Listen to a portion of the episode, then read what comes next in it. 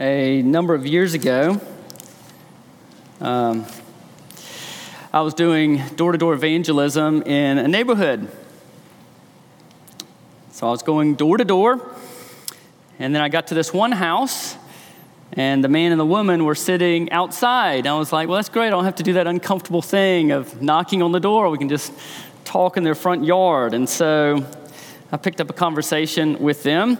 We talked a bit, and then I came to the point of my visit, and I asked them if I could share a bit about the Lord Jesus Christ with them. And the man paused and looked at me with this, this hint of grief in his eyes, and he said, Oh, no, no, don't, don't worry about us. We're, we're too far gone. But please go talk to my children. And I tried to insist, I, I tried to insist, but then his wife gave me that same look. We're, we're too far gone, but go talk to our children. And I don't think it was a smokescreen. I don't think they were just not wanting to talk. I think they were sincere. I think they really thought they were too far gone, that they were too sinful to hear about good news. Have you ever had some kind of conversation like that where someone kind of felt that they had removed themselves from that sort of that sort of conversation? I relate it to Pilgrim's Progress, where John Bunyan writes about the interpreter who shows Pilgrim a vision of this very sad man in an iron cage. You remember that little part of Pilgrim's Progress? And Pilgrim describes this man in the iron cage as sighing in such a way that it would break your heart. He asks the man who he is, and the man says, I am what I was not once. and what, Pil- what he was saying to Pilgrim is this I was a follower of the way, like you, but then I gave free rein to my lusts. I sinned against the light of the word and the goodness of God. I grieved the Spirit. I tempted the devil and I provoked God to anger. Now I'm so hardened in my heart that I cannot repent. And the conversation goes on from there and it just gets sadder and sadder. And but you're left wondering, you're wondering what Bunyan really is wanting to communicate. Is he wanting you to think that this man really sinned the unforgivable sin? Or is he wanting you to realize that his flesh and the devil are so pummeling him with guilt and shame that he can't let himself see Christ's forgiving heart and flee to Christ for refuge? Which is it? It seems that he's tipped his cap, at least in my perspective, because the man wants it. Well, four men's groups in our church and several others in the church are studying this delightful book by Dane Ortlund entitled Gentle and Lowly. And in fact, a donor gave Lifeway $5 million to make it available free of charge to churches that promise to use it in discipleship. Therefore, that's what we're doing. So Gabby set us up, and we got 200 copies. So if you'd like a copy, they're in a box in the foyer. The aim of the book is to push you to think deeply about Jesus' compassionate heart for you. And he keeps asking the question how does Jesus feel about you in this text? My sermon is based on one of the chapters in that book, but behind that, also a book by John Bunyan, a beautiful book titled Come and Welcome to Christ. It's a 200 page book about one single verse. And it's the single verse that we're looking at today. Our text will be John 6 37. John 6 37.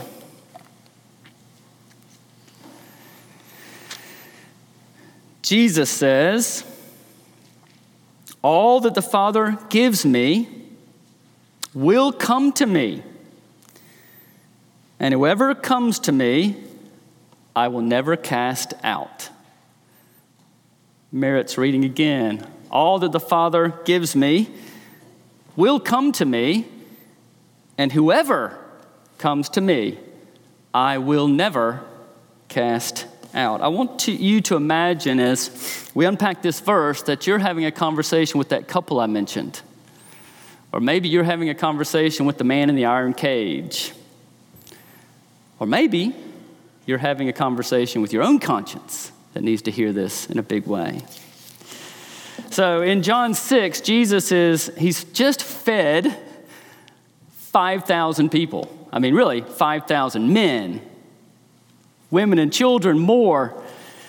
So he's on the other side of the Sea of Galilee from where they usually are. And he and his disciples get in a boat to go back across the Sea of Galilee to their home base, Capernaum. But when the crowds realize that they've left, they find their own boats. How many boats must there have been? And they go across the Sea of Galilee in search of Jesus. I mean, they, they doggedly want to find Jesus again. And you see, they have their agenda. They have their agenda for Jesus. They want Jesus to keep providing them bread. They want Jesus to use his powers to liberate them from Rome. So Jesus meets them on the shoreline, coming for him, coming with their agenda for him. He meets them on the shoreline. He confronts them with who he really is and why he's really come. He's really challenging them with the fact that their vision is too small. He's not just a wonder working prophet here to improve Israel's temporal existence. He's the God man come down from heaven to save them, body and soul, unto eternal life. It's a much grander vision that they can't see. And so, as he confronts the crowd, he speaks these beautiful words and others. So, I want to look at this one verse the three headings the present of the Father, the present of the Father. Second, the promise for us. And then, third, the persevering of Jesus' heart. The present of the Father, the promise for us, the persevering of Jesus' heart. So Jesus looks at this crowd and he says to them, All that the Father gives me, all that the Father gives me, so much is contained in that. Jesus speaks of a present, he speaks of a gift from the Father to him. And he knows the gift. It's been given to him. And so, what is the present that the Father has given the Son? The present is a people. In John, Jesus also calls this people his sheep. John 10, he calls them his chosen. In John 15, he calls them those given him out of the world. In John 17, elsewhere in Scripture, they're called the elect. They're called the bride. They're called the church or Christ's body. Jesus is speaking of a group of lost sinners the Father has given to his Son. He's referring to this covenant made before time, in eternity, between the Father and the Son, in which the Father gives a number of fallen and guilty people to the Son. And the Son promises to save them. In eternity, he promises this. So Jesus looks at this crowd. He looks at this crowd that they're just struggling with life in a fallen world. They're subsistence farmers. There's no safety net for this people. They're, he's talking with a group of people that's self absorbed with their sinful agenda. They just want to co opt him. And he says to them, All that the Father has given me will come to me. He says, All, not most. All that the Father has given me will come to me. If the Father set his love on you in eternity, you're mine. I'll take responsibility for you. I'll rescue you. And he calls God Father here. He doesn't use God. He could have used God, but God sounds too distant, too remote, too even fearsome. He names God Father, which is familiar and endearing. Father was rare in the Old Testament, but it's so abundant in the New because the Son came.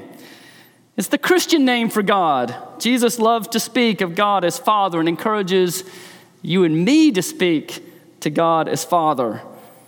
The Father gave his beloved Son a present, a gift, a people. So it also means the Father and the Son aren't at odds. There's not a tug of war going on. There's no tension, disagreement. Jesus doesn't have to placate an angry God or finagle a begrudging God. The Father takes the loving agenda, the loving initiative. He gave this people to the Son, it came from Him. He loved this people and therefore gave them to the Son. The Father gives the Son a present, a gift.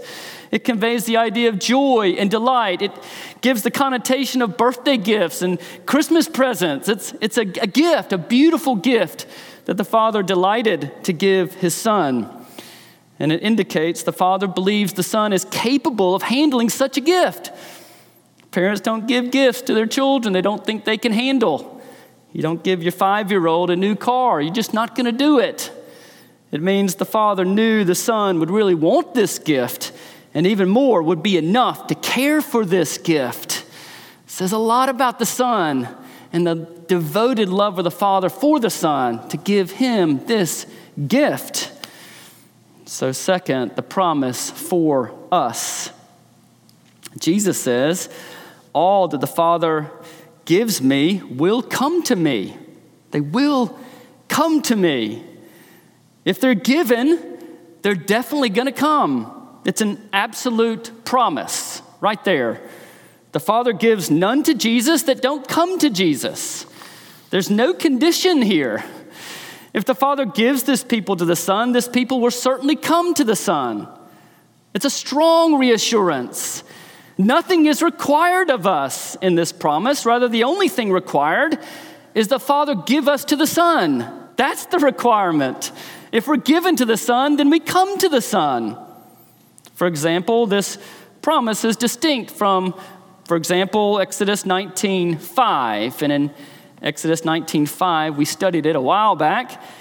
It says, Now therefore, God speaking to Israel, now, therefore, if you will indeed obey my voice and keep my covenant, you shall be my treasured possession among all peoples. Did you notice that? If, if you will obey my voice and keep my covenant, then you will be my treasured possession. Now, let's clarify a minute. The if means there's a condition, yet it doesn't mean here that Israel was redeemed because they obeyed God's voice. God's already redeemed them. He redeemed them by unconditional grace. He went and got them.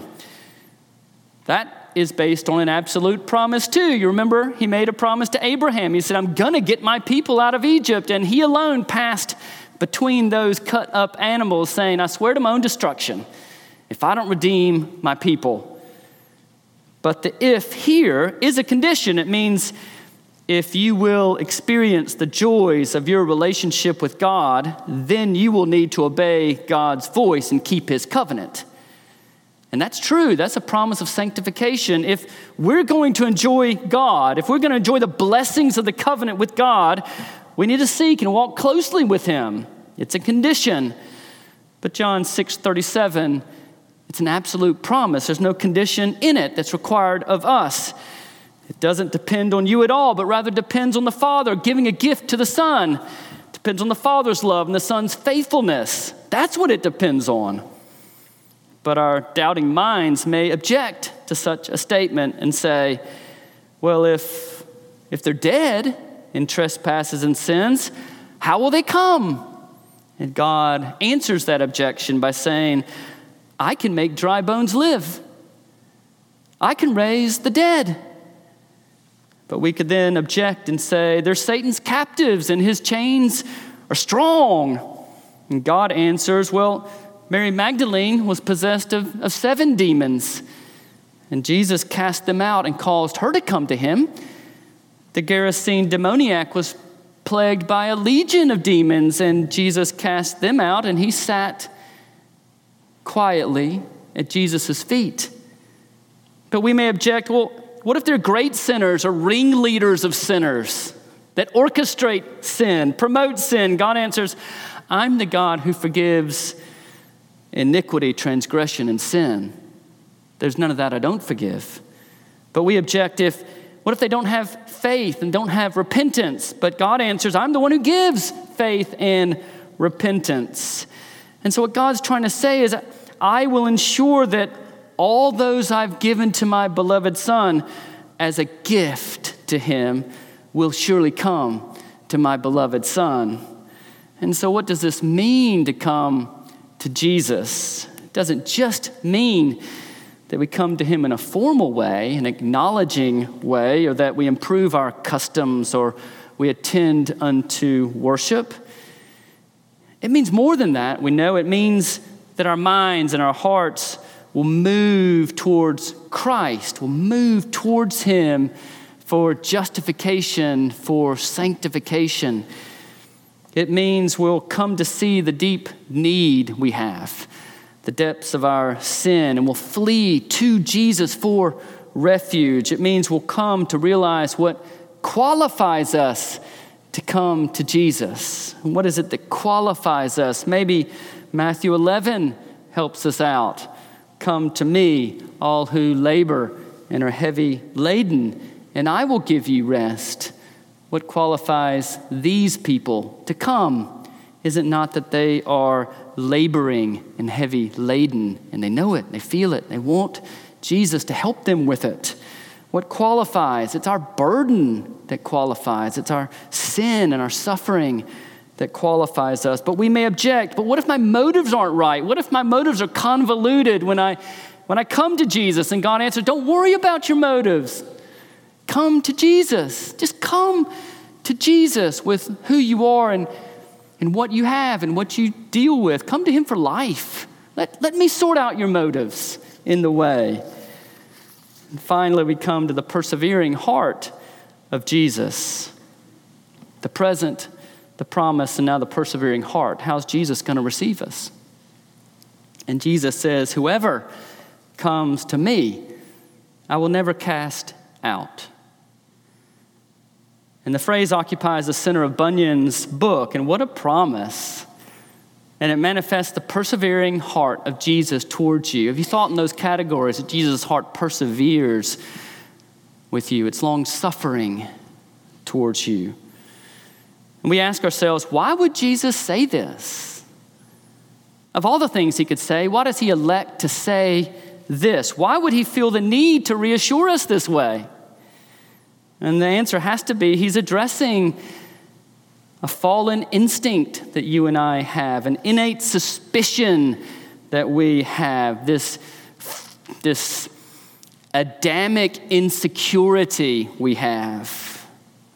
You see, we can't really believe he's glad to receive us. The unbeliever, under the load of guilt and, and shame, can't believe he'll be welcomed. The backslidden believer, regretting how he's dishonored God and offended Christ, can hardly believe he'll be received back. And even the sincere believer who, who seeks to follow God but is, is just so aware of how divided his heart is, how much sin still remains, how much he still likes sin that he or she too often gives into this lurking qualm and misgiving that, that God's love couldn't be as wonderful as God says it is, that Jesus couldn't be as long suffering and kind as he says it is. It's a deep seated sickness that flows from the fall. A genetic sickness of fallen man that God can't be that good and I've got to go elsewhere. It's like what Rob said in the hymn this morning that we studied from Anne Steele I fear to call him mine. we fear to make such a, a bold statement that Jesus is mine, even as believers. Can we make that claim on him? Would he want us to say that? And all this is reinforced in that every human relationship has a limit. You know those limits you bump up against.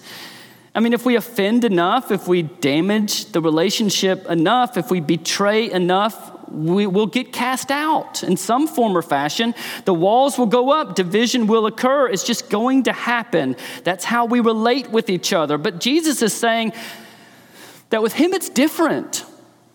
Our, our sin wall of shame actually qualifies us to come to Him. He's a persevering friend with sinners. It's a badge of honor for him to be called a friend of tax collectors and sinners. And he'll never cast us out. And to be cast out is to be discarded, it's to be rejected. It's finally to be judged in hell in Scripture. But Jesus says, Whoever comes to me, I will never cast out. The old King James said it this way And him that cometh to me, I will in no wise cast out. Remember that phrase, I will in no wise cast out. What an odd expression, but it's, it's an effort to capture the force of the Greek idiom. And the Greek idiom here is a double negative. We don't talk like that. I mean, in good English, we don't talk like that. Jesus says, I will not not cast out. I will not not cast out. He's saying, Jesus is reaching down and holding you by the shoulders and looking you in the eye and I say, I know you don't believe me when I tell you this, but I'm not ever, I'm not, I'm not gonna cast you out. You might have, parents, you might have talked like this to your children, like, I'm not leaving. Like, I'm gonna be here. You're safe. You're okay. I'm not ever gonna cast you out. And he, and he speaks like that because we think he's going to. He says, whoever here, or he that, or she that. And so the point there is it's not just that the Father gave me a gift of a whole group of people, and that generally speaking, the whole group of people is going to come to me. No, God gave me a whole group of people as a gift. And because of that, each individual, each one of them, each one with their unique sin package and their unique suffering complex, they're all going to come to me. Each one of them is. There's no exceptions, there's none that fall through the cracks. There's no bad apples to be thrown out along the way. Those that God gave me, they're going to come to me. Each one will. But we could object. But what if I'm not among those fortunate ones whom the Father gave to the Son? What if I'm not part of that present, that gift?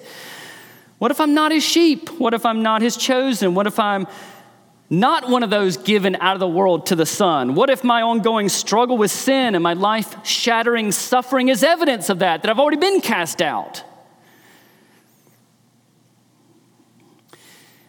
And scripture would look at us and say, look, you need to use biblical doctrines in a biblical way. And the evil one and your fallen instinct is going to shift it. We use biblical doctrines in a biblical way. Scripture doesn't use the doctrine of election to intensify your anxiety. Scripture uses the doctrine of election for several reasons, but generally speaking, is to promote your assurance. It's one of the highest reasons, not to intensify anxiety, but promote assurance. And so Bunyan beautifully says this He goes, touching election, out of which thou fearest, thou art excluded. Why, coming sinner, even the text itself affordeth thee help against doubt, and that by a double argument. First, the fact that you're coming to Christ can only mean that the Father has given you as a present, a gift to his beloved Son. You, dead in trespasses and sins, would never come otherwise. You wouldn't want to, and you wouldn't be able to. And second, hear Jesus' promise again Whoever comes to me, I will never cast out. Whatever worries team up to distress you, answer them with Jesus' words that if I'm coming, you're not ever casting me out. So Bunyan says, If Satan therefore objecteth, but thou art not elected, answer, But I am coming, Satan. I am coming, and that could not be, but that the Father draws me, and I am coming to such a Lord Jesus as will in no wise cast me out. But we could object. What if I've sinned the unforgivable sin? What if I fall into the Hebrews 6 category, sinning and turning away and apostatizing to such an extent that it is now impossible to be restored again to repentance, since I've crucified the Son of God and held him in contempt? What if that's me? Bunyan again says, Coming to Christ is by virtue of a special gift of the Father. But the Father giveth no such gift to them that have sinned that sin.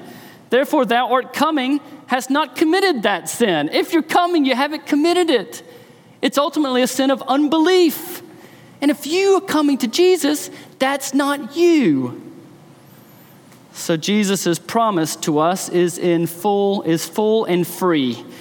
And Bunyan asks, what more could have been said than that promise? It answers everything. Whoever comes to me, I will never cast out. Neither the devil, nor the world, nor your own heart can levy any objection against you that this promise does not answer, and it's designed to answer it.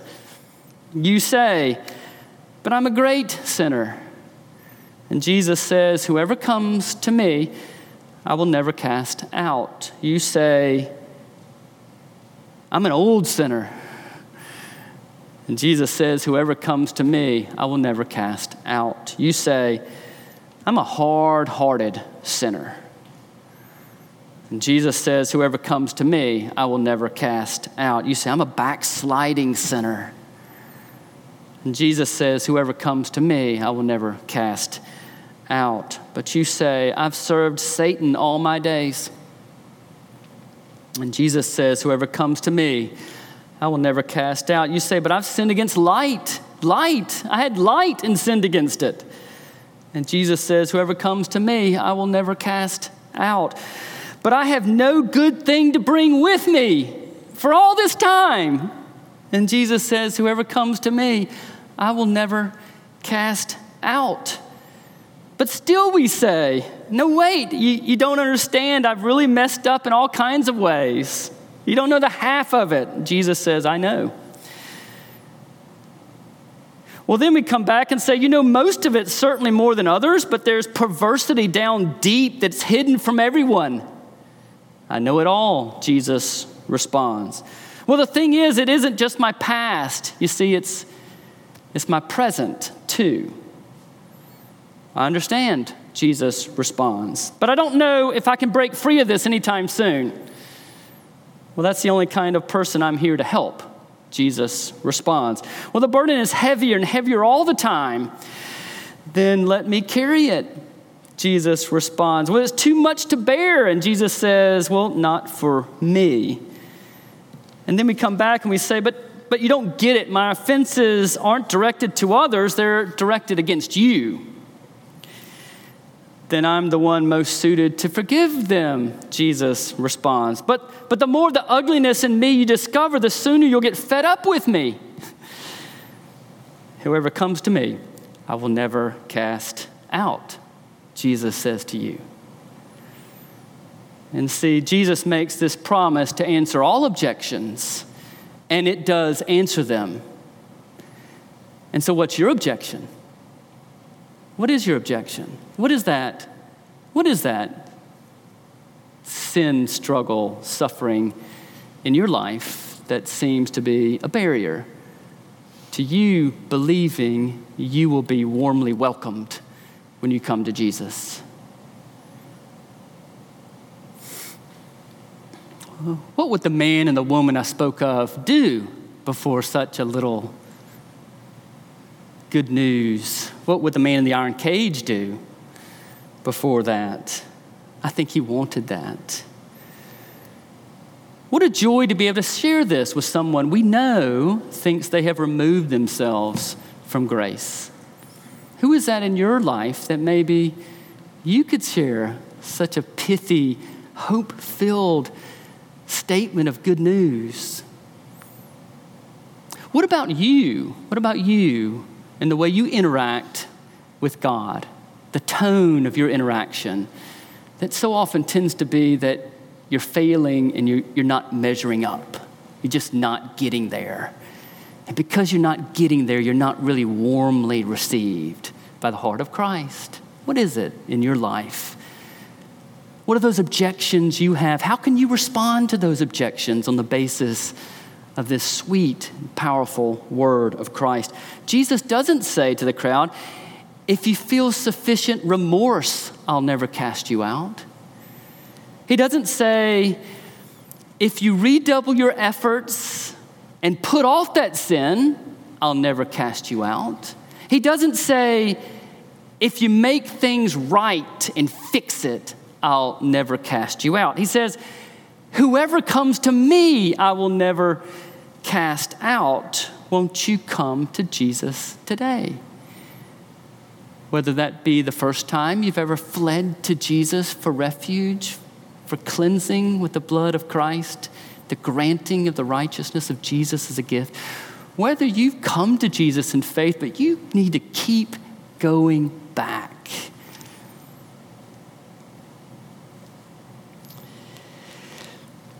It means that Jesus wants you as a gift. Like, it wasn't the gift he didn't want. It's not the socks, the Christmas socks, or, whatever that is. It means he wanted the gift, and the Father wanted to give him the gift. It also means that he's capable of caring for you, and you're not too much for him. It means he's a sufficient redeemer for you. So, all of Scripture is about him. All of history is about him. Your life, present and future, hinges on him. He says, Whoever comes to me, I will never cast out. Instead, I'll bring you close, and I want to bring you close. You see, it says that He's God made flesh. He's God made flesh for you. It, it, it, it all is based upon this that at the cross, the Father cast his beloved Son out. He cast him out. He rejected him and discarded him and judged him with hell.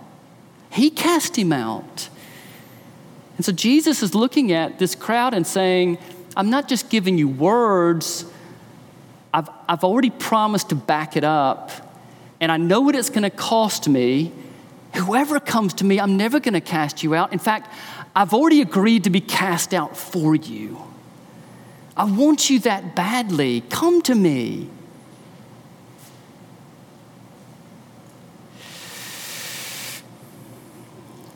It means that he, he, he covered you with his blood. It means that he's clothed you with his righteousness. It means that he cares for you all the way to glory. It means that when he drank the cup of wrath and, and went through the whole sentence, the whole sentence for all his people, and God resurrected him to the right hand, it means that Jesus at the right hand saying, You promised a gift. And I was cast out for them so that whoever comes to me will never be cast out. And I can welcome them close and you can have what you wanted a people for your beloved Son.